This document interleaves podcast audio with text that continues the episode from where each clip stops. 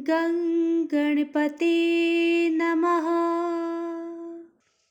बोलिए सचिदानंद सदगुरु साईनाथ महाराज की जय। श्री साईं बाबा की स्वीकृति और वचन देना।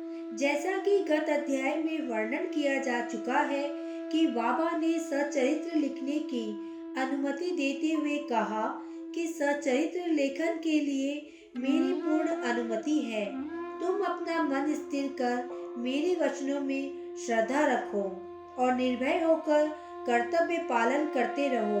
यदि मेरी लीलाएँ लिखी गई तो अविद्या का नाश होगा तथा ध्यान में भक्ति पूर्वक श्रवण करने से देही बुद्धि नष्ट होकर और प्रेम की तीव्र लहर प्रभावित होगी और जो इन लीलाओं की अधिक गहराई तक खोज करेगा उसी ज्ञान रूपी अमूल्य रत्न की प्राप्ति हो जाएगी।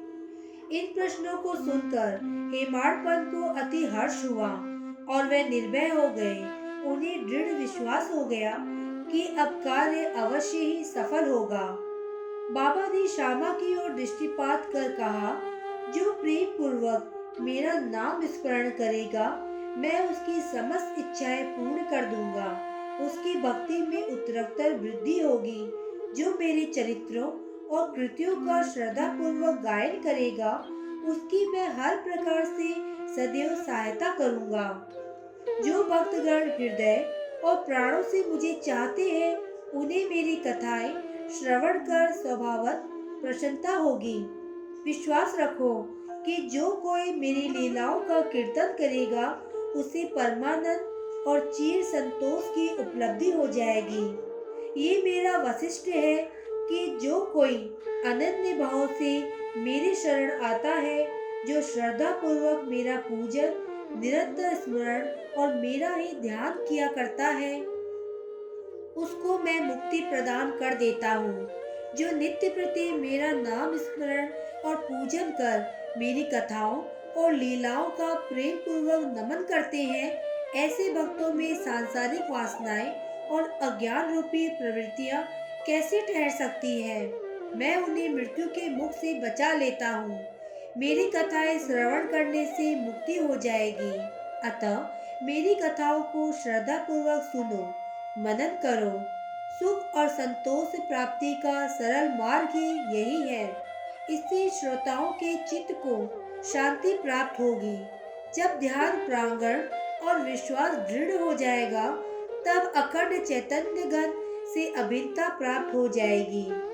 केवल साई साई के उच्चारण मात्र से ही उनके समस्त पाप नष्ट हो जाएँगे। भिन्न भिन्न कार्यों की भक्तों को प्रेरणा। भगवान अपने किसी भक्त को मंदिर, मठ, किसी को नदी के तीर पर घाट बनवाने, किसी को तीर्थ पर्यटन करने और किसी को भगवत कीर्तन करने एवं भिन्न भिन्न कार्य करने की प्रेरणा देते हैं। परंतु उन्होंने मुझे साई सचरित्र लेखन की प्रेरणा दी। किसी भी विद्या का पूर्ण ज्ञान न होने के कारण मैं इस कार्य के लिए सर्वथा अयोग्य था।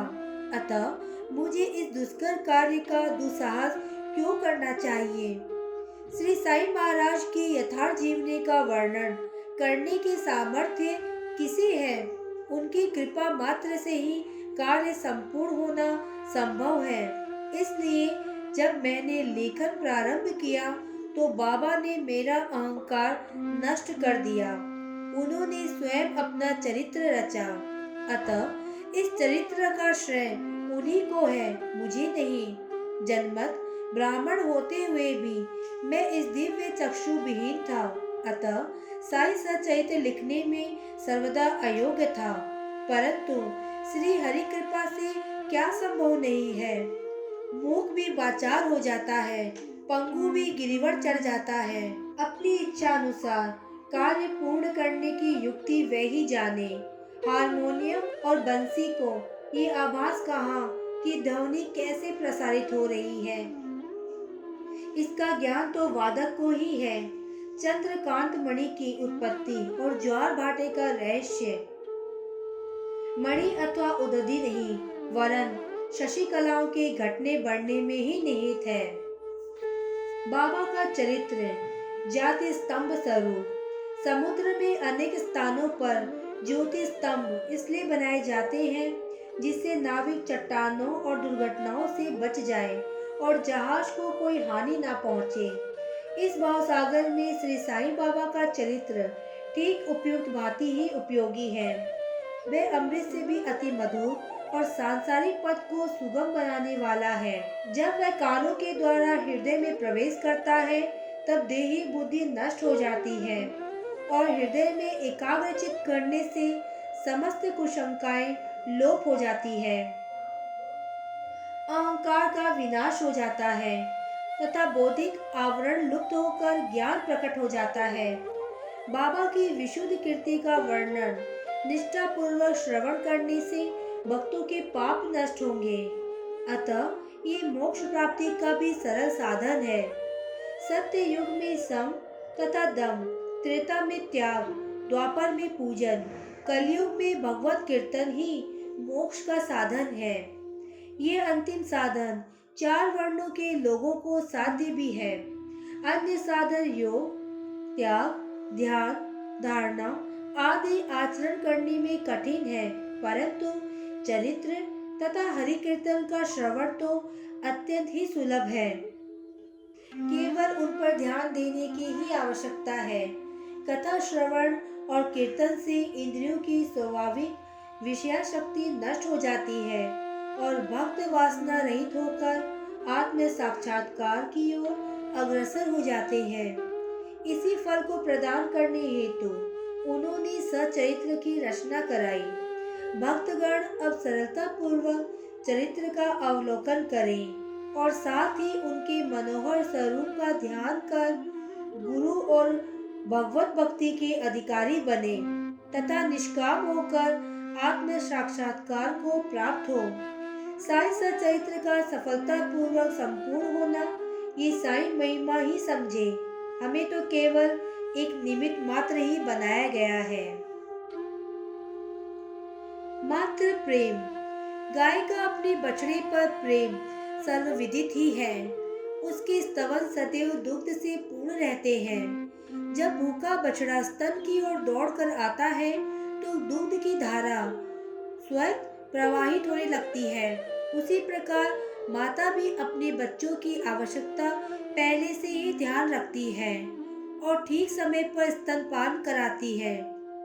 वह बालक का श्रृंगार उत्तम ढंग से करती है, परंतु बालक को इसका कोई भार नहीं होता। बालक के सुंदर श्रृंगार आदि को देखकर माता के हर्ष का पारावार नहीं रहता। माता का प्रेम विचित्र, असाधारण और निस्वार्थ है, जिसकी कोई उपमा नहीं है। ठीक उसी प्रकार सदगुरु का प्रेम अपने शिष्य पर होता है। ऐसा ही प्रेम बाबा का मुझ पर था। उदाहरणार्थ, वह निम्न प्रकार था। सन 1916 में मैंने नौकरी से अवकाश ग्रहण किया। जो पेंशन मुझे मिलती थी, वह मेरे कुटुंब के निर्वाह के लिए अपर्याप्त थी। उसी वर्ष के गुरु पूर्णिमा के दिवस में अन्य भक्तों के साथ शिरडी गया। वहाँ अड़ा चिचड़ी ने स्वयं ही मेरे लिए बाबा से इस प्रकार प्रार्थना की। इन पर कृपा करो, जो पेंशन इन्हें मिलती है, वह निर्वाह योग्य नहीं है। कुटुंब में वृद्धि हो रही है। कृपया कोई नौकरी दिला दीजिए, ताकि इनकी चिंता दूर हो और ये सुख पूर्वक रहे। बाबा ने उत्तर दिया कि इन्हें नौकरी मिल जाएगी, परंतु अब इन्हें मेरी सेवा में ही आनंद लेना चाहिए। इनकी इच्छाएँ सदैव पूर्ण होगी। इन्हें अपना ध्यान मेरी ओर आकर्षित करें। अधार्मिक तथा दुष्ट जनों की संगति से दूर रहना चाहिए। इन्हें सबसे दया और नम्रता का बर्ताव और अंतकरण से मेरी उपासना करना चाहिए।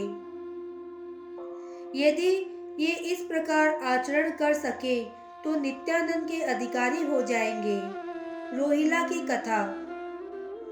ये कथा श्री साईं बाबा के समस्त प्राणियों पर समान प्रेम की सूचक है। एक समय रोहिला जाति का एक मनुष्य श्रेणी में आया। वह ऊँचा, पूरा संग्रीर्ण एवं सुगठित शरीर का था। बाबा के प्रेम से मुग्ध होकर वह शिरडी में ही रहने लगा।